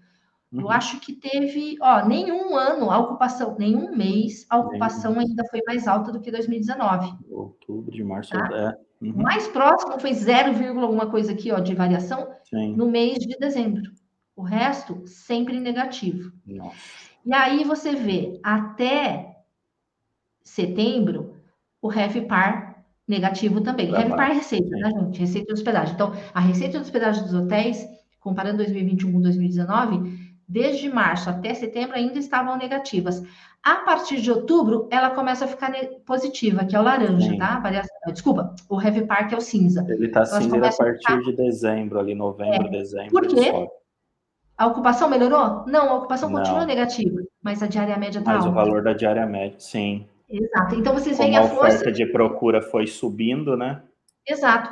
E aí é, é o exemplo clássico de não adianta, a ocupação ainda está mais fraca, não adianta vender Sim. mais, a minha diária média mais barata, não vai aumentar a ocupação, Nós porque a ocupação que tem, antes. a demanda isso é aí. essa.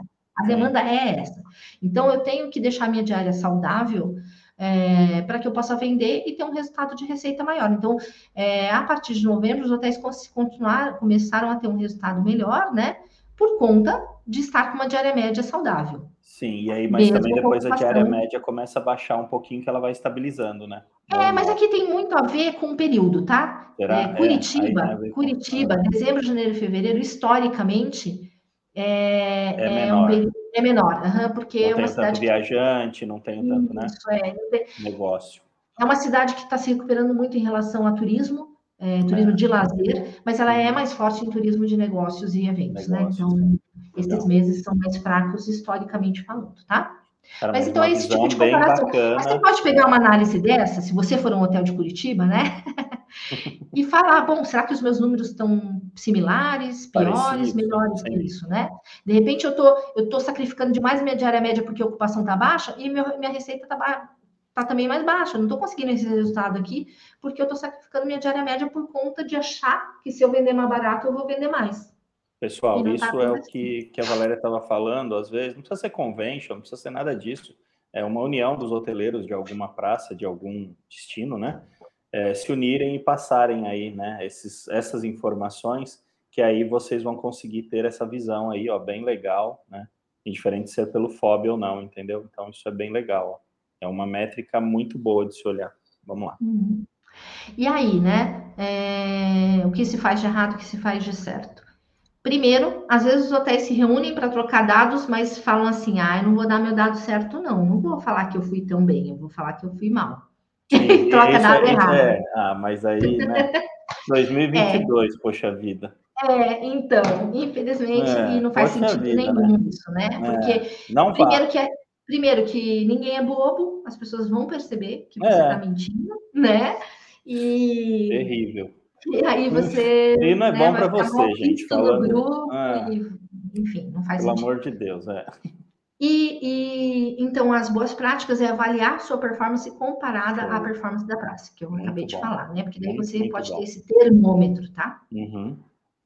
E aí, o último ponto seria a avaliação de resultados pontuais, que é aquilo que eu dei o exemplo lá da Páscoa, né? Então, ah, avaliar o que você fez, o que, que deu certo, o que, que deu errado, qual a estratégia que eu usei, quais promoções eu coloquei, quais canais eu estava aberto, entender tudo isso e montando ali, né? eh, Estruturas de ofertas que, que, que deram certo para você usar no futuro. Outra coisa que é importante é a disposição de fazer testes de elasticidade de preço. O que, que é isso? Ah, eu acho que se eu, eu não sei, meu gerente não quer, mas eu acho que se eu baixasse 10% da minha tarifa de fim de semana, ou 20%, fizesse uma baixa bem, eu ia ter muito mais volume e ia compensar o desconto. Ok, pode ser que sim. Faça um teste, né? Convença o seu gerente, faça o teste, meça, veja o que, que deu, faça contas, né? O volume a mais que eu vendi de apartamentos nessa tarifa mais baixa, compensou o desconto que eu dei e ainda sobrou? Isso é um teste de elasticidade, né? Uhum. Então, é... ou não, não valeu a pena e eu só perdi receita. Então, Teste. teste. Tem que testar, Testar, gente. Tem que ninguém, testar. Ninguém tem Sim. bola de cristal, como eu já disse. Tem Sim. que testar. Agora, É, o e- importante... E pode ser sprints curtos, pode ser testes curtos, não precisa Pode. esquecer. Né? Não, testa, vê, metrifica, analisa e vai mudando. É, o curto depende muito do que você está testando, né? Eu diria assim, por exemplo, para final de semana, você teria que, pelo menos, com bastante, com a antecedência que o, que o teu cliente normalmente compra, né? É, deixar o preço pelo menos por quatro semanas um preço sim, diferente. Sim, pelo Esse, menos um mês, né? sim. Se deixar um final de semana só, você pode não ter um viés naquele final de semana é, que vai distorcer. Que ficou fora meio, da curva, né? Exatamente. Então tem que para entender qual é o padrão, né? Monitoramento pontual dos resultados, então, como eu já disse, né? Feriados, dias específicos, é, promoção de mínimo de noites, etc. O que, que se faz muito de errado aqui, tá? Os hotéis até fazem testes, mas não avaliam os resultados depois. É, ah, deu certo, deu mais. Né? É, mas não faz conta, não vê quanto mais, qual foi a margem de contribuição que. que o achismo é um risco gigante, né, Valéria? Total, total. É... Eu diria assim, ó, um RM bom se faz com a combinação entre a, a ciência, a técnica, os números, a parte da razão, mas também com a parte da intuição. É a combinação dos dois que vai dar o melhor RM. Sim. Eu não posso só ser intuitivo, só, só achar as coisas, mas também não posso só olhar números, né? Então, eu acho que tem que combinar as duas coisas para você ter um bom resultado. É isso. Então, as boas práticas é ele é atento, né? O, o hotel é atento ao que gera mais ou menos resultado e ele uhum. revisa e corrige para acertar no futuro. Perfeito. Tá? É isso.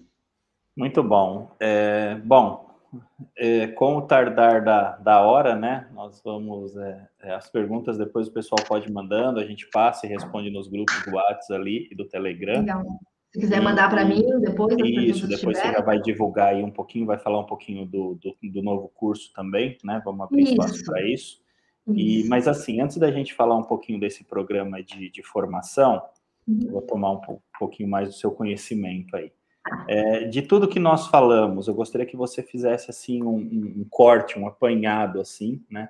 Uhum. Para que a gente possa passar para quem esteve com a gente hoje, quem vai estar nos ouvindo depois também, assistindo, mas que você pudesse falar um pouquinho. E eu gostei muito que não ficou revenue, né?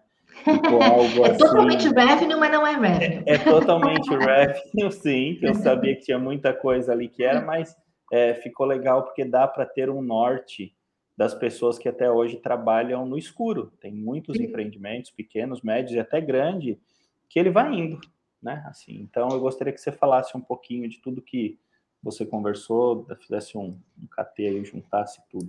É, eu acho que o mais importante disso tudo, e quando a gente está falando de precificação especificamente, né, de posicionamento, de oferecer valor ao invés de preço, é, e nos tempos atuais, é a gente estar tá muito atento às mudanças, porque elas estão uhum. acontecendo de forma cada vez mais rápida. Mudança no quê? No próprio mercado, na característica de demanda, né? O consumidor está mudando muito e muito rápido. E né? depois da pandemia mudou muito, né? É, as necessidades mudam e é, então acho que esse é um ponto importante, né? A gente está muito atento a essas mudanças e ter a velocidade necessária para reagir, né? Para ou para pro, pra, não só para reagir, porque reagir dá essa sensação de fazer depois que já aconteceu, mas de ser proativo, né? De ser ver o que vai acontecer. Também, né? Assertivo, a ver o que vai acontecer ali na frente, já está agindo hoje uhum. é, é, em relação a essas coisas que vão acontecer, a todas Legal. essas mudanças. Eu acho que é, esse seria, se eu puder se eu... Dá uma resumida, né? É, é resumida, e se, eu puder, e se eu puder dizer que eu posso dar algum conselho, né? Pode, Seria sim, esse. com certeza. Muito bom. Seria esse, né? É, a gente está tá, tá, mais proativo e mais atento aí a que o mercado está querendo.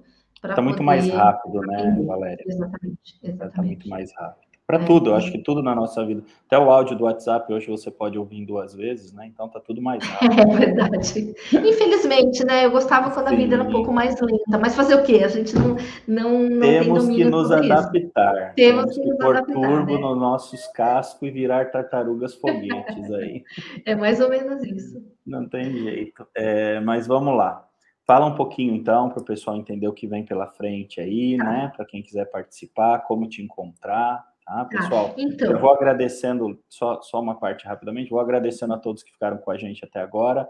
Hoje o conteúdo foi um pouquinho maior, mas porque eu me empolgo, a culpa é até minha, porque vale, quando vale a pena a gente estica mesmo. E depois qualquer coisa a gente divide em três partes ali, no, no né, onde vai estar disponível para vocês. Fica à vontade. Tá. É, eu queria até pedir, obrigada aí pelo espaço para poder divulgar isso. A gente lançou agora, estou lançando, acabei de lançar semana passada, é, esse programa chamado Programa de é. Formação Revenue para Profissionais da Hotelaria Independente. Por quê? Muito bom. É, é, acompanhando todo esse histórico né, que eu tenho aí de consultoria, eu sei que as redes né, já estão há muito mais tempo fazendo RM e tendo todo esse conceito que a gente conversou hoje do que os hotéis independentes. Né? É, porque começaram antes, porque tem mais verba, né? Porque tem mais estrutura tecnológica e tudo mais. Então, olhando para essa hotelaria independente e tentando ajudar essa hotelaria, né? É, eu, eu, eu, eu, minha empresa, a Markup, e mais algumas empresas parceiras, nos unimos para oferecer um programa né, de formação nessa área a um Legal. custo bastante reduzido, né? É, só para ter uma, uma dimensão, tá? O meu curso online hoje, ele custa R$ 1.155. Esse tá. programa inteiro, que tem o curso online mais algumas coisas que eu já vou citar, custa 300 para o hoteleiro. Que legal. Então, bem, ele é bem subsidiado mesmo, tá? tá? E o que, que tem nesse programa? Então, além do curso online, que o hoteleiro vai fazer, tem toda essa parte de conceito, educação, exercícios que simulam situação de mercado, e tem a minha tutoria, Além disso, eu vou fazer sessões quinzenais de mentoria em grupo com os hotéis, é para tirar legal. dúvidas mais da praça, exatamente, e do, do próprio curso. E também vamos ter algumas lives com convidados também trazendo conteúdo de mercado, né? Então, e vai ter a certificação também, né? O profissional que fizer. E isso tudo que você falou por 300 reais, é isso? 300 reais. Ah, é de graça, né? É, pessoal, olha assim, é, bom, Valéria está aqui, eu não vou pra ficar quem quiser, é a hora. Eu não vou ficar rasgando seda é, é para Valéria e para Marcap, assim, porque é, a gente já se conhece há algum tempo, não vamos falar o tempo, senão revela a idade. Não, não, pula essa parte. É ruim, é, mas é credibilidade total, pessoal, e vocês vão estar tá podendo até o próprio empreendedor, o, proprietário do negócio, fazer isso daí é muito legal que essa uma hora e meia que nós estamos juntos aqui, eu garanto que já abriu a visão de vocês para muitas coisas, mas isso foi uma das partes que, se nós falarmos do que vai ter no conteúdo do curso, vai ter muito mais coisas, só que foi só um pedacinho, como ela falou antes, até durante ah. a palestra dela, né? Que olha, assim, o valor é quase de graça mesmo. É, é a gente. Muito a bom, gente parabéns, viu? A gente chegou no máximo que dava, no mínimo, né? Que dava de preço, para realmente viabilizar a participação dos hoteleiros. Então, olha só, Nesse site aqui, ó, www.hotelariaestratégica.com.br, é, o pessoal pode encontrar todas as informações, né? A programação Legal. do curso, como fazer as inscrições.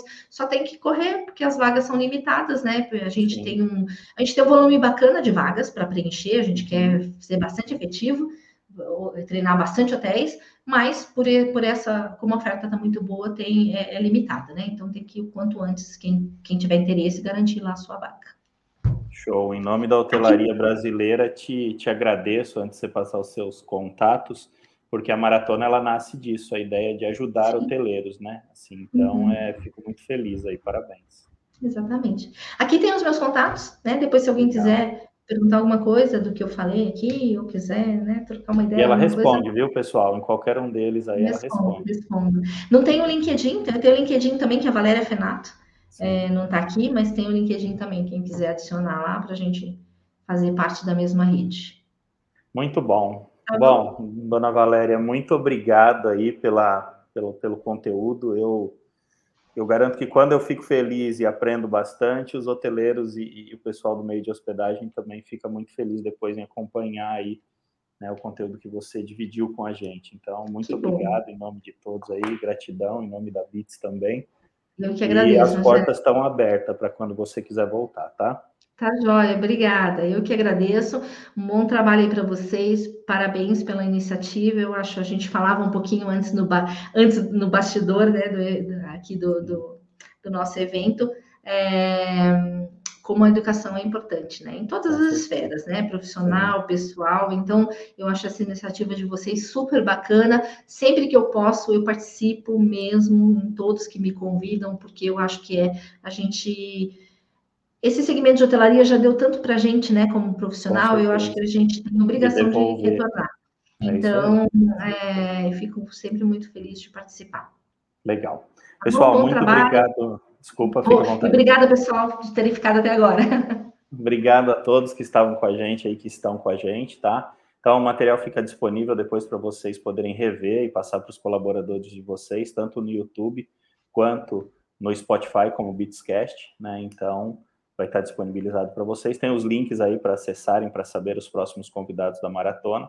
E semana que vem, na quinta-feira, às 16 horas, estamos de volta com mais conteúdo aí na próxima maratona. Valéria, pessoal, muito obrigado a todos e até a próxima semana. Valeu.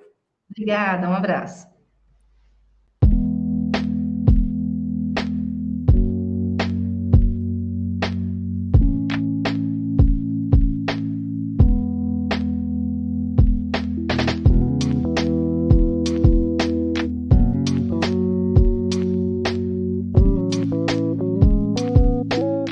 Acesse beatssoftwares.com.br/hotel e conheça todas as nossas soluções em hotelaria.